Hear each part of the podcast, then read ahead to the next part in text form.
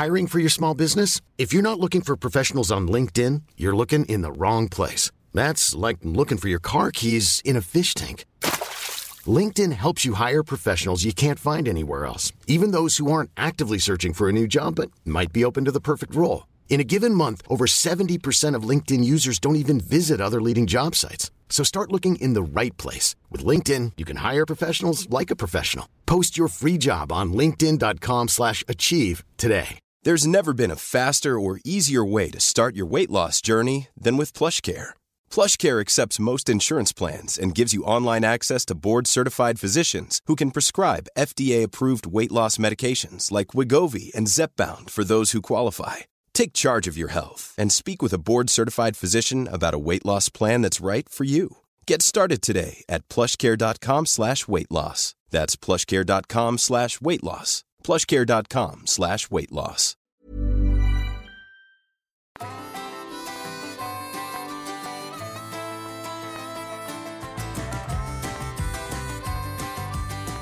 Hej och välkommen till våran podd med mig Lars och Lill-Ove. Hej, hej! Sommarpodd. Det har ju varit lite spridda skurar, men nu lyckas vi få ihop något avsnitt i alla fall. Hörde du att jag hade lite så här, eh, tveksam inledning? Jag tyckte den lät välkomnande. Ja, jag tycker det? Jag har ju inte poddat på 43 månader så jag är lite ringrostig. Opoddad. opoddad, jag är sjukt opoddad. Ja, vad kul att, du, kul att du är med Lars. Känns ju svinroligt. Tack, vad kul att podda. Jag har som saknat det lite. Jag vet knappt vad jag ska trycka eller vad jag ska göra eller säga, men det här löser vi. Jag tror ju de få stackare som lyssnar på oss har saknat dig också. Ja, men vad fint.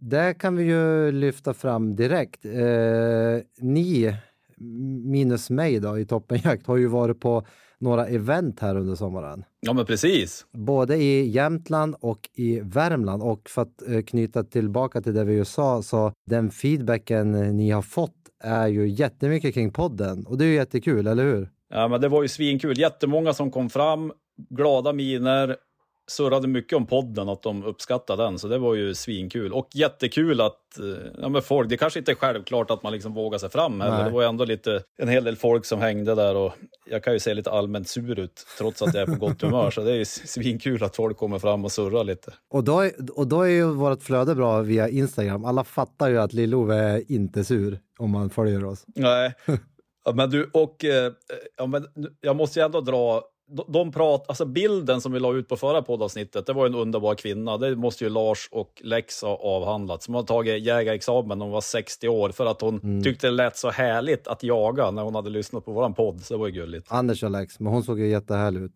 Ja, precis. Och så, men jag har en annan, jag har två andra eh, korta historier från Västgård var ju bägge två. Kör. En, en man, vad kan han vara då? Han var ju närmare, men säg att han var typ närmare 50, mm. 47-50 typ. Kom fram, gav oss superfina kapsylöppnare som han hade laserskurit på jobbet. Toppenjakt med eh, tjäderemblem. Du ska få en sån där också Lars. Alltså så jäkla fint. Jag, alltså, jag, jag har fått den av Pang-Anders. Ja, du har fått redan. Ja. Och han, det var ju en, för övrigt en svinhärlig människa som också jag vet inte om man får säga så, men på något, det är väl ändå, han hade tagit ägarexamen rätt nyligt, för något år sedan.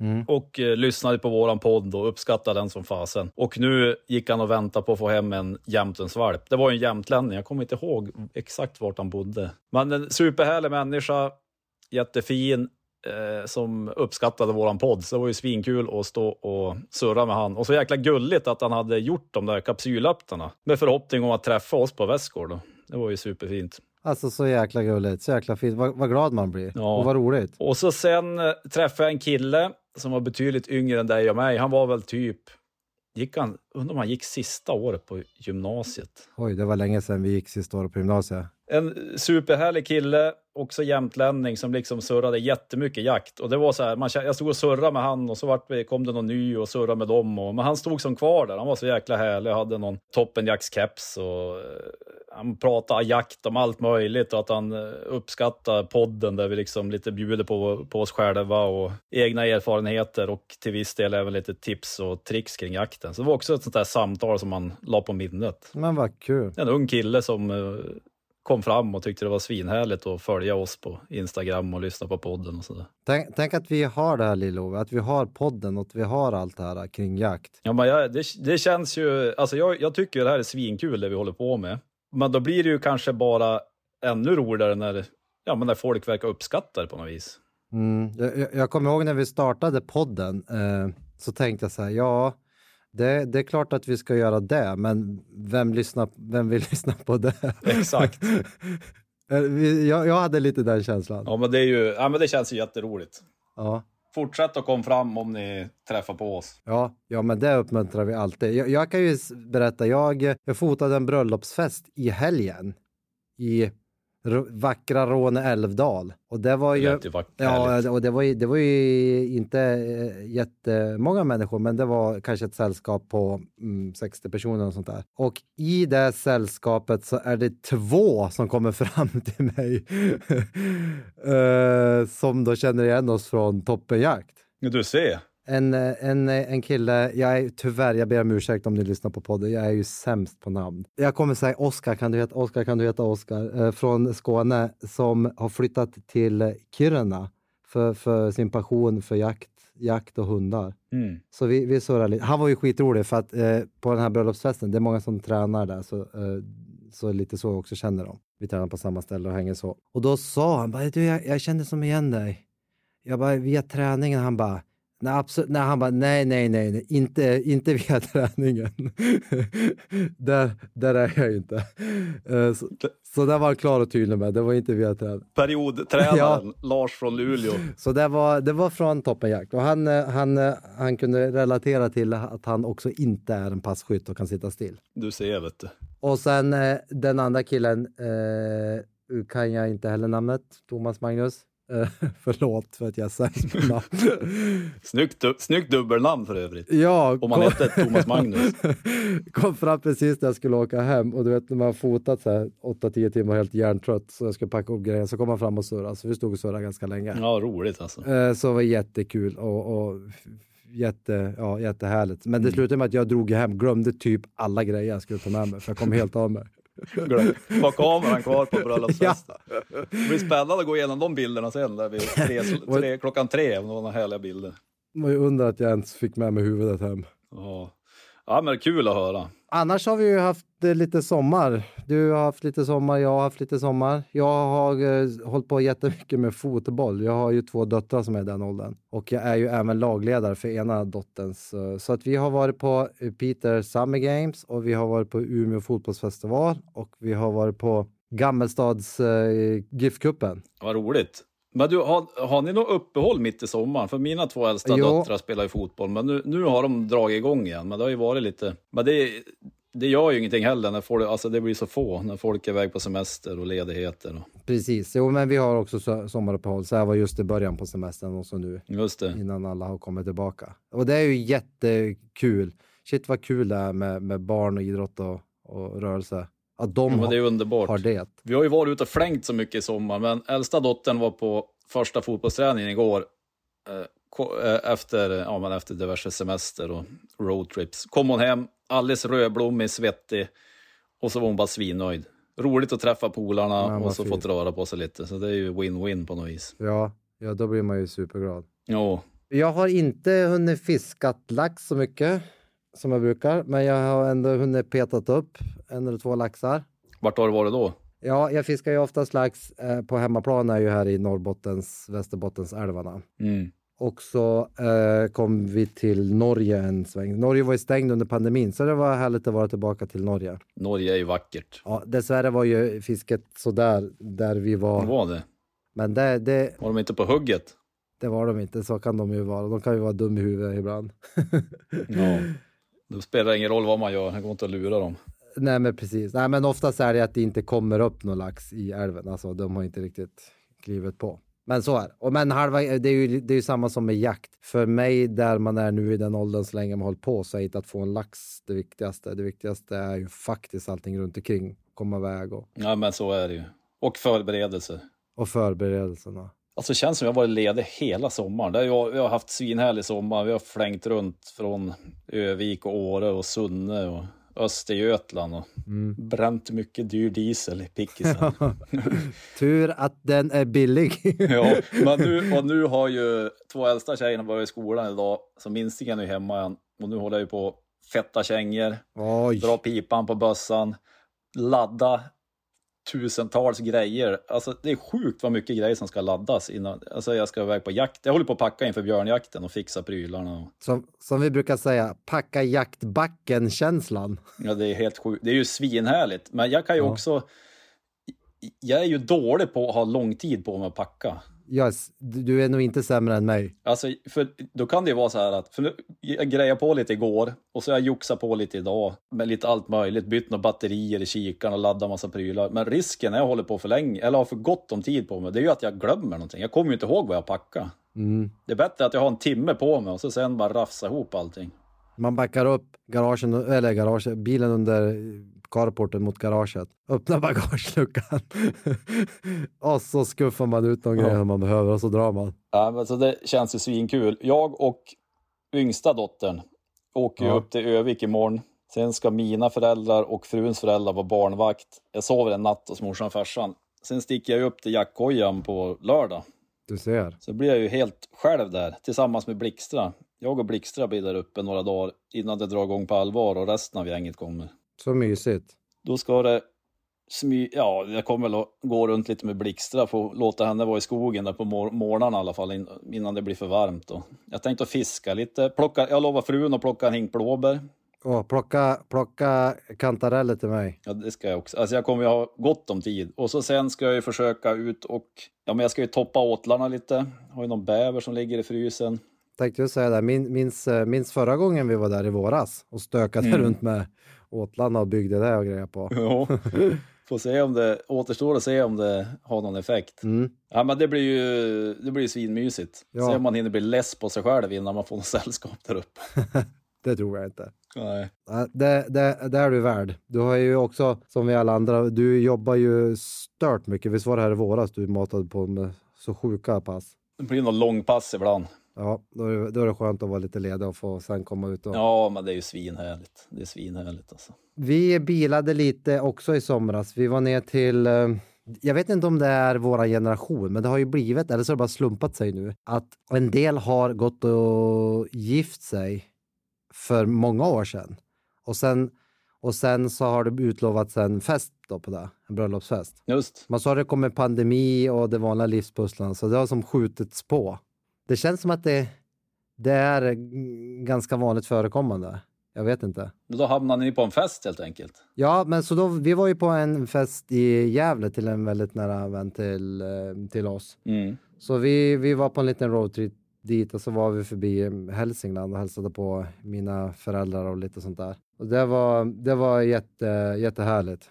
Vi tänkte ta husvagnen, men eh, det blev lite det blev lite kortare tripp än det var planerat, så då tog vi bara bilen. Hade du, men då var barnen med också ner eller? Och barnen var med, Mm. så de var hos farmor och farfar när vi var på, på festen. Ja, vad roligt alltså. Jag tog lite bilder och sen vart det gin och tonic tänkte jag säga. Det är inte det sämsta. Nej, men jag måste berätta kring det. det, det fira, fira, fira livet efter det. Dagen innan vi skulle åka ner på det där så upptäckte min, eh, min fru en knöl på bröstet. Och det ska man ju hålla koll på. Hon gjorde ju mammografi här i våras, så det var ju ganska nyligen gjort. Men nu när vi alla är i, i, i 40 plus tänkte jag säga, så är, så är det ju viktigt. Och då såg det ut som att det var som ett bromsbett. Jag tyckte att ja, men det kanske blir biten av en geting, men så kände man på, Ja, ja. det var ju som på ovansidan bröstet. Just det.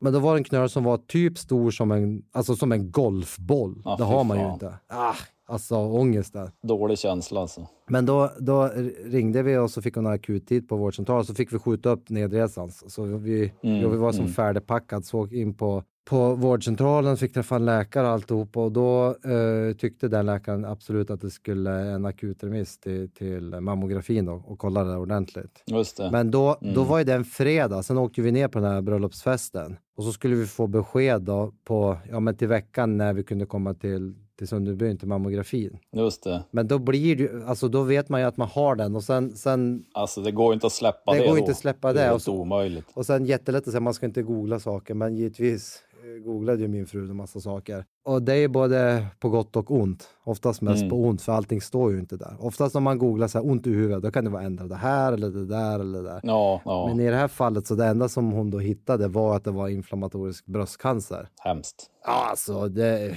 Usch. den ångesten var ju inget bra. Uh, lång historia kort. Då fick vi tag på måndagen då, på läkaren och den hade gått iväg på, till, till Sunderbyn. Så vi fick en Mm. tid på, på onsdagen. Just det. Så då vi pallade oss hem. Det blir ju en bit att åka för oss ändå. Ta sig hem till Norrbotten. Men då var vi hemma Ja. eh, på tisdag kväll. Så vi var ju där på, på mammografin på onsdag morgon. Och Just det. jag personligen var faktiskt inte, Maria frågade och jag sa att nej, men jag var inte jag var inte orolig, jag var helt säker på att det var någonting annat, att det kunde vara Ja, ja. inflammation. För oftast har man inte inflammation i brösten om man inte ammar.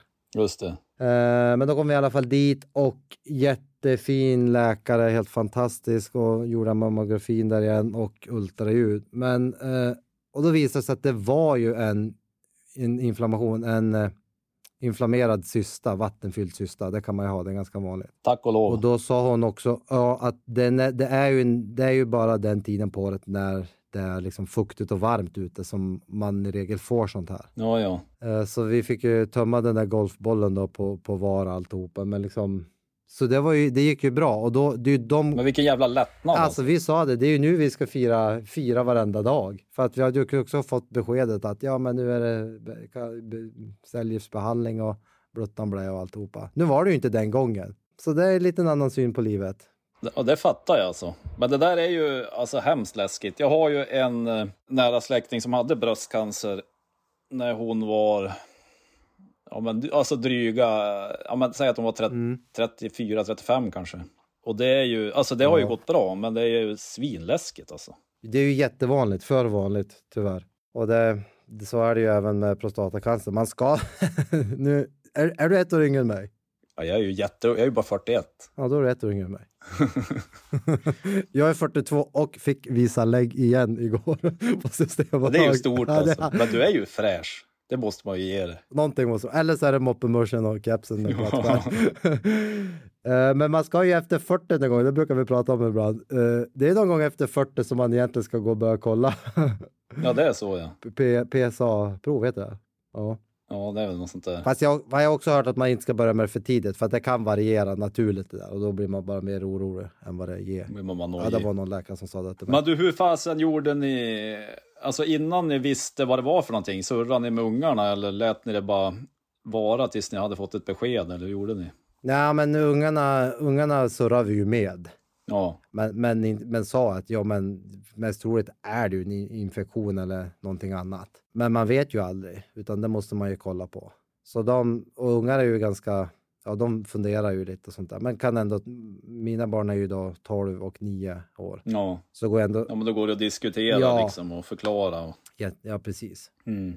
Ja, men gud Ja. vad skönt. Ja, så var ju. Ja, så där, där har vi också hunnit med i sommar. Så nu, nu firar vi varje dag. Ja. ja, det fattar jag.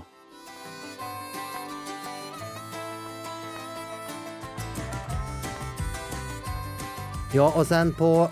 Ja, nu, nu, är vi, nu är vi inne på samma spår, men nu river vi av allt det här Lill-Ove, när vi ändå pratar om det. Det pa- passar på alltså. Ja, nu, nu, nu, nu är det allt, allt möjligt, högt och lågt och hit och dit. Eh, min, frus, min frus far har ju då uh, prostatacancer, fick Mm. besked för några år sedan. Och det, det får ju nästan de alla äldre män förr eller senare i någon form. Ja, Sen, sen är det de flesta godartade. Men i det här fallet så, så har han gått då på behandlingar och han har fått specialistbehandling i, i, i Finland och allt möjligt sånt där. Nu är det ju väl kanske tyvärr så att det, ja, det är, inget, det är liksom inte nu, nu är det inte att det är år eller att man kan på det, utan det, ja, någon gång kommer det ta slut. Så är det ju med mycket cancer.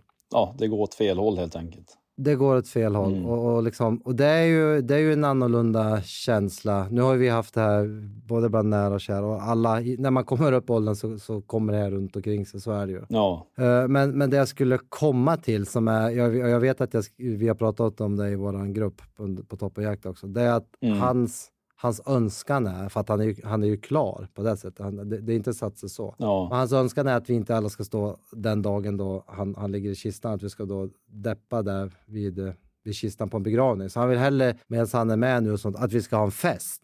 Det är ju så mäktigt alltså. Ja, Alltså med, med honom. Och det är ju det är så sjukt mäktigt och så sjukt Ja, och jag, jag vill vad säger man for? Konstigt är det inte. Alltså, förstår du? Man kan som inte ta på det. Nej, men precis. Men det är också så, ja, men så stort av han på något vis. Alltså, kom ihåg mig som det här istället för att ni ska gå och vara ledsen över att jag kanske snart inte finns bland er igen.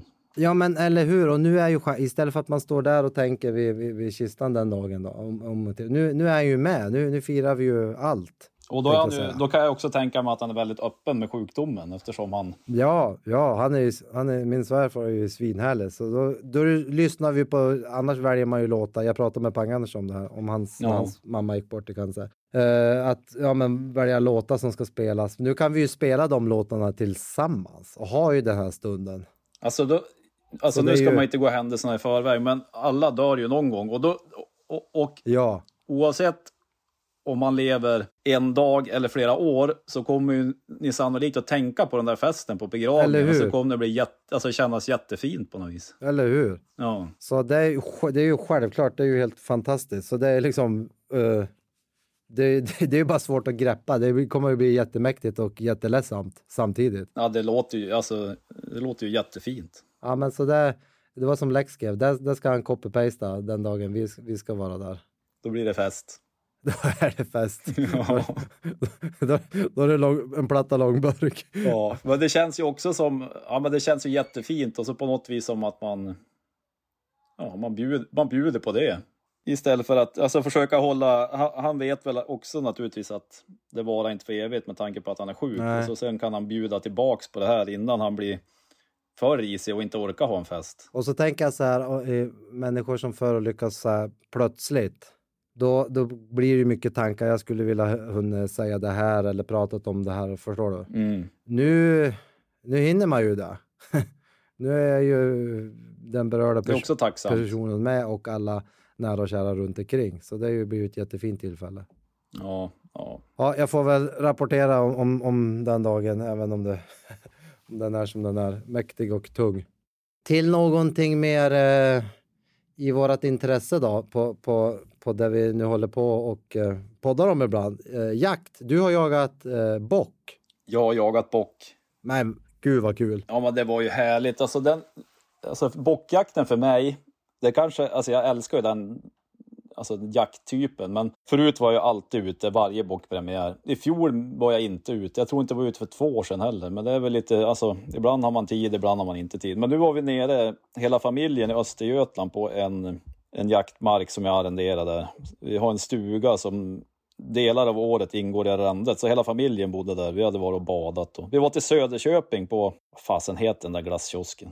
Alltså det är ju som att man beställer, alltså det är som en glassrestaurang. Mhm, Man cool. beställer gigantiska glassar. Ja, men vi var runt och gjorde lite allt möjligt, bada och mådde gott i värmen. Ja. Men sen på morgonen den 16, då smög jag ut i dimman. såg, alltså, såg typ inte ett skit, det var som ett mjölkpaket. Och så, då, alltså, det som skulle egentligen skulle man ju bara suttit helt still då och väntat på att det klarnade. Men det hade man ju dålig ro till. Jag, jag satt typ en halvtimme, satt och läste Aftonbladet, snusade, drack kaffe, kollade upp, äh, lika mycket dimma.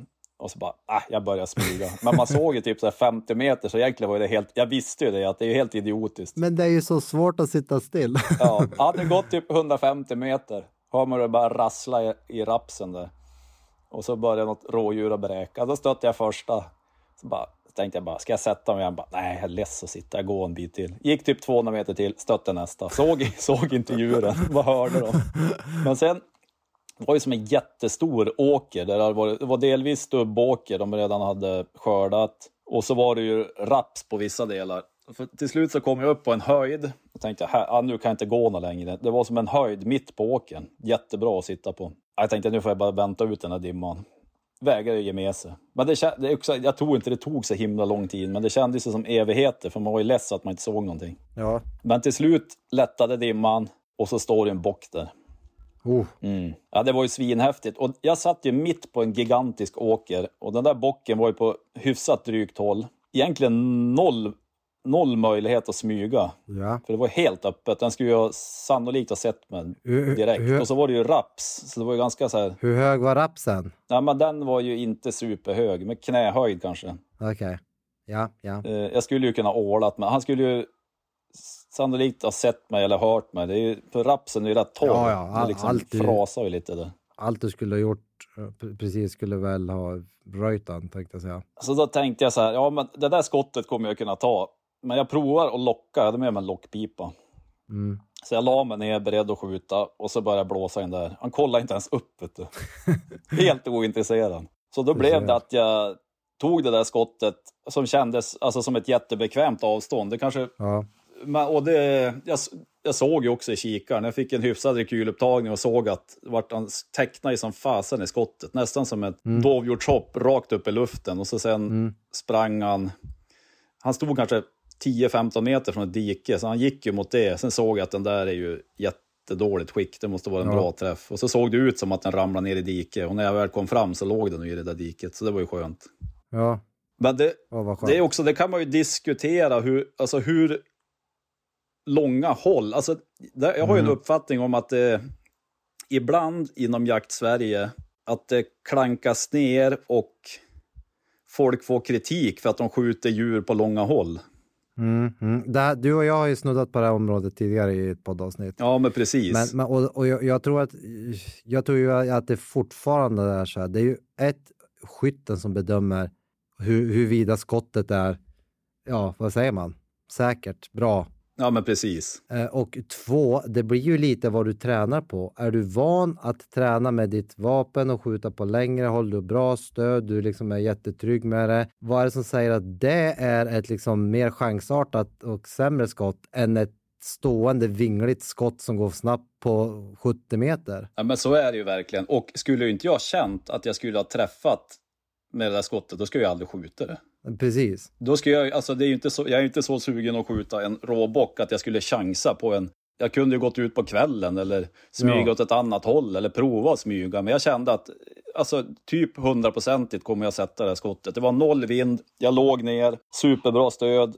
Jag har skjutit så jäkla mycket med den där bössan och den kulan så jag vet, jag vet ju hur den går. Jag har ju ballistiktabeller som, alltså som är, alltså en ballistiktabell som är gjord för alltså sommar, sommarvärme. Det kan ju Ja. skilja lite på krutet hur fort det brinner, om det är plus 20 eller minus 20. Så jag, jag, Det- jag tycker ju man ska ta bort fokuset på avståndet. För ett, jag känner ju också det. Det är ju få människor jag känner som skjuter så fruktansvärt många bulor på ett, på, på ett år som du. Nej, Eh, Så du är väldigt van och, duktig skytt. Mot för de som kanske sitter på pass på älgjaktsveckan tre dagar och det är den enda gången de tar fram bössan och, och har skjutit kanske då älgprovet innan och sen det är det enda skottet som avfyras per år. ja. Ett sånt snabbt skott liksom utan stöd. Nej, men då, Ja, då är det det- också alltså, kanske en viss risk. För i, just i det här sammanhanget, när jag ser bocken, bocken har ju inte en aning om att jag är där. Jag har ju Nej. all tid i världen på mig att optimera innan Ja. jag ska ta det här skottet.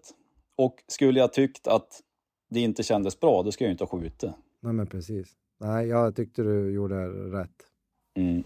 Och det gick ju fint. Det var ju superkul. Mm. Och sen gick jag, gick jag fram till den där bocken. Eh, det var en sextaggare. Det var ja, men en normal sextaggare. Jättefin.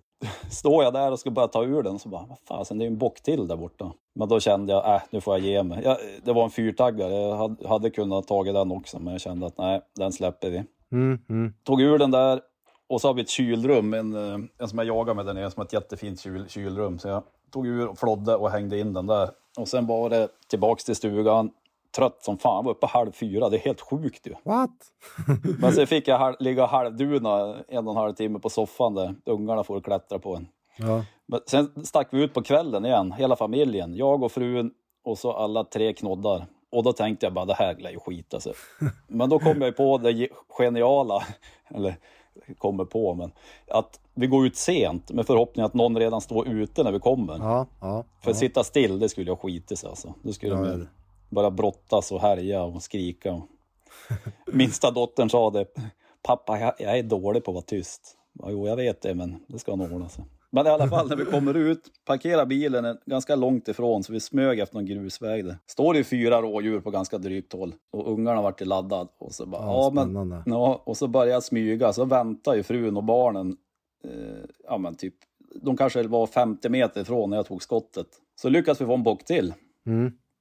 Så det var ju också sjukt lyckat. Det var en udda sexa, en femtaggare. Ja, och vad roligt att barnen var med och frun. Ja, men de tyckte det var superkul. Så då gick vi ner till den. Den låg på en stubbåker. De, satt, de stod ju och käkade rester från när de hade skördat. Det hamnade väl lite på marken. Ja, Och de tyckte det var svinkul. Do, yngsta dottern, det var så jävla roligt. Hon bara, men vilket fint djur. Den har så fina tassar. Och vilken Ja. fin hals. Hon- berömde allting. Den låg ju bara. Det såg ju... Och så var det som inget blod heller, utan den landade, alltså utgångshålet var det desto mer blod, men den låg ju, det låg ju neråt. Så de tyck, det var, vart som en vacker stund. De tyck, ja, jag tror att de uppskattade det. det var fint. Och så fick de ju se ett viltdjur där den var och vart den hamnade sen på nära håll och sen att det blir mat och hela den Ja, kedjan. men precis. Och, och du, det där är inte, det där är ju inte jättevanligt bland, bland dagens barn. Jag, här uppe i där vi bor så finns det en gård, en bondgård som man kan åka ut till och eh, fika eller käka lunch på sommaren och så sitter man precis bredvid en kohage och ser på kor och grejer. Ja, Eh, Vi som är uppvuxna med det så är väl det inte jätte, eh, liksom, ovanligt. Men tydligen, det var någon som sa till mig att, att jättemånga barn idag växer upp och har typ aldrig sett en live-kossa. nej. Eller en livehäst eller ett live-får i verkligheten. Mm. Ja, du ser. Ja. Och det kanske man inte riktigt tänker på. Vi, Mm. vi, har, vi har ju då våra intressen så kanske faller mer naturligt. Ja, men precis. Men det var ju också lite kul när jag skulle ta ur den där. Då var ju mellandottern tyckte det var läskigt när man skulle, alltså jag lägger ju ett snitt upp i halsen för att kunna liksom Mm, ta ur mm. luft och matstrupen och sådär. Så det tyckte hon var lite läskigt. Sen när man öppnade upp magen var det som inga, det tyckte hon inte var lika läskigt. Men Nej. Och så fick man ju typ förklara, bara, ja men för att man ska kunna äta den här och ta rätt på köttet, då måste man ta bort det här först. Och så då måste man skära upp dem. Det går liksom inte att vara, det går inte att börja äta när de har päls och Nej. magen, maginnehållet är kvar. Och, så det köpte hon ju liksom. Ja, Då fick du man förklara, ja men så här går det till. Om du äter korv hemma så har det, då har, har man gjort så här på ett slakteri med grisarna. Så försökte man förklara att ja men den här har ju, har ju levt där ute och så sen helt plötsligt så, så är den bara död och så Mm. får vi möjlighet att äta upp den liksom. Det där är ju jätteviktig kunskap att föra. Jag såg på, jag kollar ju på mycket matlagningsprogram också. Jag såg en för jättelänge sedan, jag har säkert sagt det på den tidigare. Jamie Oliver, när han, han körde ju något race i USA bland skolungdomar. Mm. Och då hade han en skylt så här med fyra alternativ, A, B, C och D blir det va? Om vart en chicken nuggets kommer ifrån, eller nuggets, jag, jag kommer inte ihåg vad det var. Ja, ja, ja. Om den ett växte på en buske, två, Mm. man planterar den, kommer upp som en planta, tre, kom, så fick alla då den, eh, jag vet inte om vilken årskurs det var på, på ungdomar. Men, eh, och då tänkte man, ja men det är ju hundraprocentigt. Ja. Nej, så det var inte utfallet. Vart, eh, vart chicken nuggetsen växer. Det var inte självklart. Det var inte självklart. så Nej, att det där ser. är ju, det är ju viktigt idag, tror jag. Ja, men det är väl också, men sen har man ju kanske extra bra, alltså när man jagar så pass mycket så har man ju kanske extra bra förutsättningar att ge barnen det här. Så det är ju inte så att man klankar ner på de som inte är ute Absolut i skogen inte, ungarna. Utan det är, väl, inte. det är väl bara som det har blivit, att man har intresset själv och då blir det med automatik att man är ute i skogen med barnen. Liksom. Och så känns det härligt och fint att liksom involvera barnen i, i Mm. det. Både liksom hur det fungerar och i ens intresse. Och så sen kom vi på den smarta idén att efter vi hade tagit ur den där, att jag går och hämtar bilen, så kunde man köra den efter vägen en bit, så behöver inte släpa så långt. Så fick, då fick ju min kära fru göra kraftansträngningen och släpa rådjuret när jag ska gå och hämta bilen. Så går jag med äldsta dottern och så bara, hon bara, vad är det där pappa? Vad fasen, det är ju en grävling. Och det är ju så här, det är ju inte så att jag skjuter mängder med grävlingar, men just på den här platsen finns det en damm med ändå hyfsat mycket sjöfågel. Det är en del gräsänder och lite allt möjligt. Det känns som de, ja. men de häckar där och ja, lite bon runt den där dammen. Och mycket,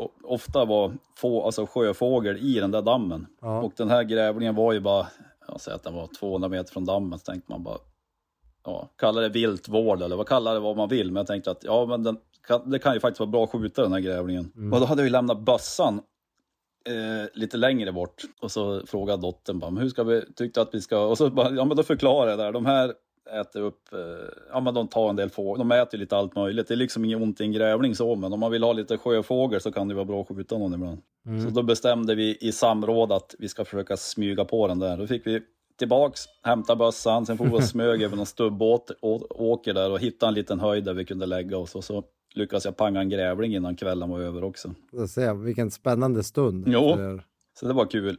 Så nu blir det ju, eh, jag hade inte tänkt att spara här hornen, men nu ville döttrarna ha varsitt horn. Mm. Nu ligger, har jag flott skallarna, nu ligger de i frysen. Jag hinner inte koka dem där innan björnjakten, så nu ligger de i frysboxen här ute. Ja. Så får man ta tag i det sen. Jajamän, det blir ju fint. Ja, men det tror jag. Så det var en, en minst sagt lyckad bockpremiär måste man ju säga. Ja men verkligen lyckad mm. bockpremiär. Det kan ju tilläggas att jag har ju ny, jag är ju lite... Eh, alltså jag har, jag har ju sjukt mycket jackkepsar. Mm. Och, och, nu hade jag ju Toppen Jacks egna camokeps. Turkepsen numera. ja, jag har 100% i jaktlycka med den. Aj, aj, aj, det där blir, ja, ja, det här kommer bli svårt för dig. Så jag vet inte, jag, jag, tror jag måste köra den på björnjakten. Tänk om det håller i sig att man skulle få möjlighet att ja, det... skjuta en björn. Då är det ju kepsens förtjänst sannolikt. Va, mm, du, har du skjutit en björn någon gång? Aldrig. Va, hur, om, om du skulle skjuta en björn, vi säger att den lyckas nu i mm. björnjakten, hur tror du din känsla kommer vara då? Jag tror att jag kommer att känna kanske någon form av tacksamhet. Eller jag tror att det kommer att vara om, vi, om jag lyckas skjuta en björn och få gå fram till den så tror jag att jag bara kommer vara imponerad av djuret. Mm. Alltså, jag, ja. jag, kommer, jag kommer inte vara imponerad av min, alltså att jag lyckas skjuta en björn, utan det nej, nej. kommer nog säkert vara mer sammanhanget, att man har lyckats tillsammans med de andra jägarna och hundarna och ja. att det kommer vara ett imponerande djur som ligger där. Ja, ja spännande jag skulle kunna tänka mig att det blir något. Och så, sen kommer man ju säkert vara glad av massa olika anledningar. Men, men det brukar, jag får ju ofta den känslan när man eh, exempelvis någon polares hund står och skäller ståndskall och så hör man en smäll och så tänker man bara, men fasen var lyckat hunden fick skälla ståndskall och så fick man belöna hunden. Mm. Jag kan även ha den där känslan ibland om det har gått lite segt på älgjakten och så hör man en smäll bara. Ja. Men det måste ju varit på våran mark. Och så blir man bara glad att ja. det har hänt någonting eller någon har fått möjlighet att skjuta en älg. Eller... Verkligen. Och det känns som att björnjakten av det jag såg från filmen som vi gjorde förra året, att det är ju mm. väldigt mycket team effort. Det är en laginsats som man... Jo, men det blir ju lite det. Man behöver ju både, alltså, vi behöver Rasmus Boström. Nej, men ja. det behöver vi. Han har ju de, dels har han ju sjukt bra kunskaper kring, kring björnjakt. Han kanske skulle vilja påstå att han är Sveriges duktigaste björnjägare. Sen har han ju superduktiga hundar också. Aha. Så den kombon är ju svårslagen. Och från oss blir det du och Kalle och Pang-Anders va? Jajamän. Ja, vad mysigt. Tänk att säsongen är igång. Ja, men nu är den ju igång på allvar. Det känns ju roligt. Vet du vad jag... Nu, nu sätter jag upp jättehöga mål här för mig själv och jag vet att jag inte kommer uppnå till alla målen för min jaktsäsong. Men vet du vad jag skulle vilja? Eh, jag får till jakten inga problem. Jag ska också då hinna jaga det och filma det. Ja. Jag skulle vilja hinna jaga och filma eh, lockjakt på orre med bulvan. Ja, det vore ju fränt. Jaga hare med, med sån hund. Det brukar jag göra en mm. gång per år faktiskt. Både hare och rådjur här. Jättefantastisk jaktform. Men du och Anders, eller var du själv sist och jagade hare? Eller var Anders Nej, jag och Anders var med. Vi sköt ju en ja. hare då. Ja. Det skulle vilja. Och sen, jag, jag, när jag började jaga, så det jag jagade absolut mest då, det var ju träskällarjakt med finspets. Det är ju magisk jakt. Jag hade, alltså jag hade en enpetare, en 22 hornet som jag jagade med. Mm. Alltså vilken härlig jakt. Jag har inte jagat på jättemånga år sedan och jag är jättesugen på det nu igen. Eh, också då försöka filma det. det vore, alltså det, det skulle, den filmen skulle jag vilja se. Kul. Se till att göra det Lars. Det ska jag. Lova. Och, och, och... Kan du lo törs du lova i podden eller? ja, jag ska, jag ska lova på det. Jag lovar. Sätter press på mig själv. Någon form av film med träskällarjakt alltså. Japp. Men du, man kanske ska passa på att låta dig lova någonting mer. Jag ska fundera vad du ska få lova mer innan ja. vi är klara med det här avsnittet. ja, men det vore ju jättekul. Det har som SR-rockare, men vet du vad det är? Ja, låt höra. Att jag ska gå all in på kamouflaget. För det är ju faktiskt... Ja, men då, då är det ju läge att göra det. För det är ju en jaktform som faktiskt kräver sitt kamouflage. Och no. det, ofta så bänglar man ju med någon ty typ av ansiktsskydd, någon mask. Du vet, så med lite det kan ju vara irriterande att alltså, det, men det kan ju... Irriterande och det är tjorva liksom och det är liksom, pff, man ska blåsa och det faller ner och man, och man ålar där. Så min tanke är att man ska ju göra som, som man gör i militär. Jag ska ju måla hela en stridskam i ansiktet. Ja, men kör! För det är ju där man lyser som, som ett A4-ark, helt kritvit. Ja, jag är ju antingen vit eller röd i ansiktet. Ja, precis. För det, för det mm. övriga kan man ju ha handskar och kammokläder och sånt där. Men det är ju ansiktet som, som kommer som en lampa, som ett extra ljus. Ja, kör, kör full kammo. Jag kan säga, jag hade noll. Jag hade keps, naturfärgade kläder. Inga handskar på bockjakten, men det, det gick ju bra ändå. Mm. Men då kommer man inte in så nära djuren. Det, alltså det kan ju vara jäkligt stökigt att komma till skott på träskällarjakt. Ja. Dels om det är tätt, men framförallt att hitta fågel. Där man är inne på lämpligt avstånd och så ser man inte ens pippin. Och så får man backa och ta, hand, ta om och greja på. Eller hur? Har man inte legat och tittat på det trädet och tänkt att hunden skäller på fel träd, att det är någonting. Till slut ger man upp så bara flaff, flaff, flaff, flaff, bara satt den ju där. Ja. ja. Men också det här, jag eh, haft den känslan flera gånger när man smyger på ståndskall från en finspets och så bara när man väl ser fågeln, bara, hur är det möjligt att jag inte såg han tidigare? Ja, jag suttit på exakt samma ställe hela tiden. Hur fasen kan jag missa honom? Alltså? Också om man som kläd, jaktklädesföretag ska göra den bästa kamouflagen i världen så ska man inte göra realtree eller så här, ja, standardkamouflage. Utan man ska ju ta fjäderskruden på en tjäderhöna och göra en jaktställ av. Du vet, du kommer vara helt osynlig i en skog. Ja, de är ju mäktiga. Alltså det är ju helt galet. Alltså det är helt, jag fattar inte hur naturen har tänkt ut det. Dels blir det som något djup och luddigt och det finns inga referenser alls. Det, det är som att du är blind. Men du kanske får bli en uh, tjäderhöns kamouflage t-shirt alla toppenjakt. Jag kanske ska skjuta så mycket tjäderhönor så tar jag vad heter det, skruden på alla och syr med en egen gillisuit. Ja, det vore ju mäktigt. Det, det Lovar, lovar att göra det eller? Den, den dagen så utlovas en bild. Ja. jag knäcker koden för den ja, ultimata smygjakten. Ja. Men du, vad är din, har du någon planerad jakt? Vi ska ju på björnjakten här nu. Har du något du ska ut på eller? Eller vad är närmast? Eh, alltså nu, närmaste hans är faktiskt att jag ska åka till Kanada. Eh, jag ska inte jaga djur i alla fall. Den här gången. Jag ska, oh, men, Canada. jag ska scouta lite jakt åt oss, för vi har jakt där om vi vill. Nu, ja, det vore Nu är jag i, i fiskeärendet igen och springer, så det ska jag göra i mitten på september. Men när jag kommer hem från det, då är ju liksom, då är ju jakten i full gång. Ska du fiska nordatlantlax? Ja, i, i Kanada kan man ju fiska väldigt många olika saker, men på östkusten som vi ska till nu, där det typ inte bor några människor, det är helt ödsligt och jättefantastiskt. Där är det ju då atlantlax. Och är man på västkusten i Kanada, då, i British Columbia, då är det ju steelhead som är den havsvandrande regnbågen. Då, då, kan ju följarna på Instagram räkna med att det blir lite fiske på toppenjakt. Ja, men det, det ska jag, det lovar jag. Du får introducera toppenjakt i Kanada när du är där. Och som fortfarande prenumererar på jaktmarker och fiskevatten. Den klassiska tidningen. Där, men när jag kom hem så ville jag ju jaga um, ja, fågel och, och har mm. allt det här vi har pratat om. Och sen ska vi ju ner till er någon sväng var det väl också? Ja, precis. Då blir det Uppland, Sörmland. Och nu glömmer vi ju helt bort, vi ska ju jaga och filma storfilmen, ja, storproduktionsfilmen. Herregud, det är första veckan i oktober va? Ja, herregud.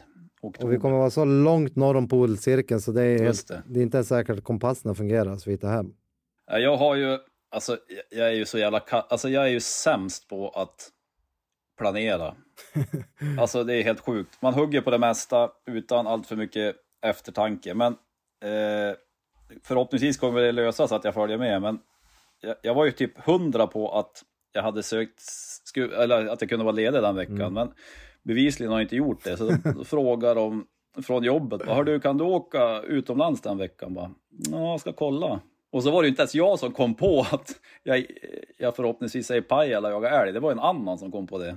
Alltså jag är så sämst på det där. Så har du, räknas norra Lappland som utomlands? Ja, det, det är ju inte långt ifrån. Alltså. Du, ser, du ser ju Finland. ja, ja, gå upp på någon höjd där så ja, gör det. Då ser du Finland. Det sjuka är att det är ju typ snart i tid. Du är jättenära. Ja, det går jättefort. Ja. Ja, det ser man ju fram emot också. Det, det ser man fram Du, vad, vad mysigt att vara podda och prata. Jag ser att det, tiden rinner iväg här. Nu ska jag ut och slita lite i utegymmet här. Ja, jag har redan varit, jag har ju börjat träna igen. Jag kör, total, tränar ju ingenting på somrarna.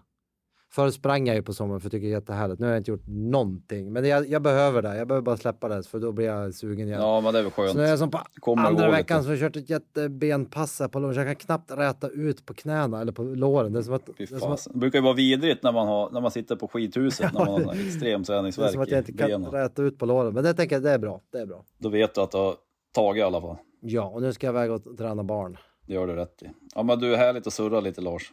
Ah, vad kul att vara igång med podden igen. Ja, kul. Kul att ha dig åter. Eh, då säger vi väl som vi brukar göra, puss och kram och så syns, hörs vi i, alla forum framöver. Vad säger vi, Lill-Ove? Säg det. Vad? Vi, vi syns på Instagram, på Youtube, på toppenjakt.gmail.com Herregud vad det finns. och ah, gud vad mycket vi ska säga. Och köp, köp merch via våran länk. Ja, på Instagram. Ja, men det är ju lite, men det känns ju som att de har tagits emot med varm hand. Det är ju lite roligt. Och så eh, hörs vi snart igen. Det gör vi. Ha det bra. Ja, detsamma. Hej hej! Hej då.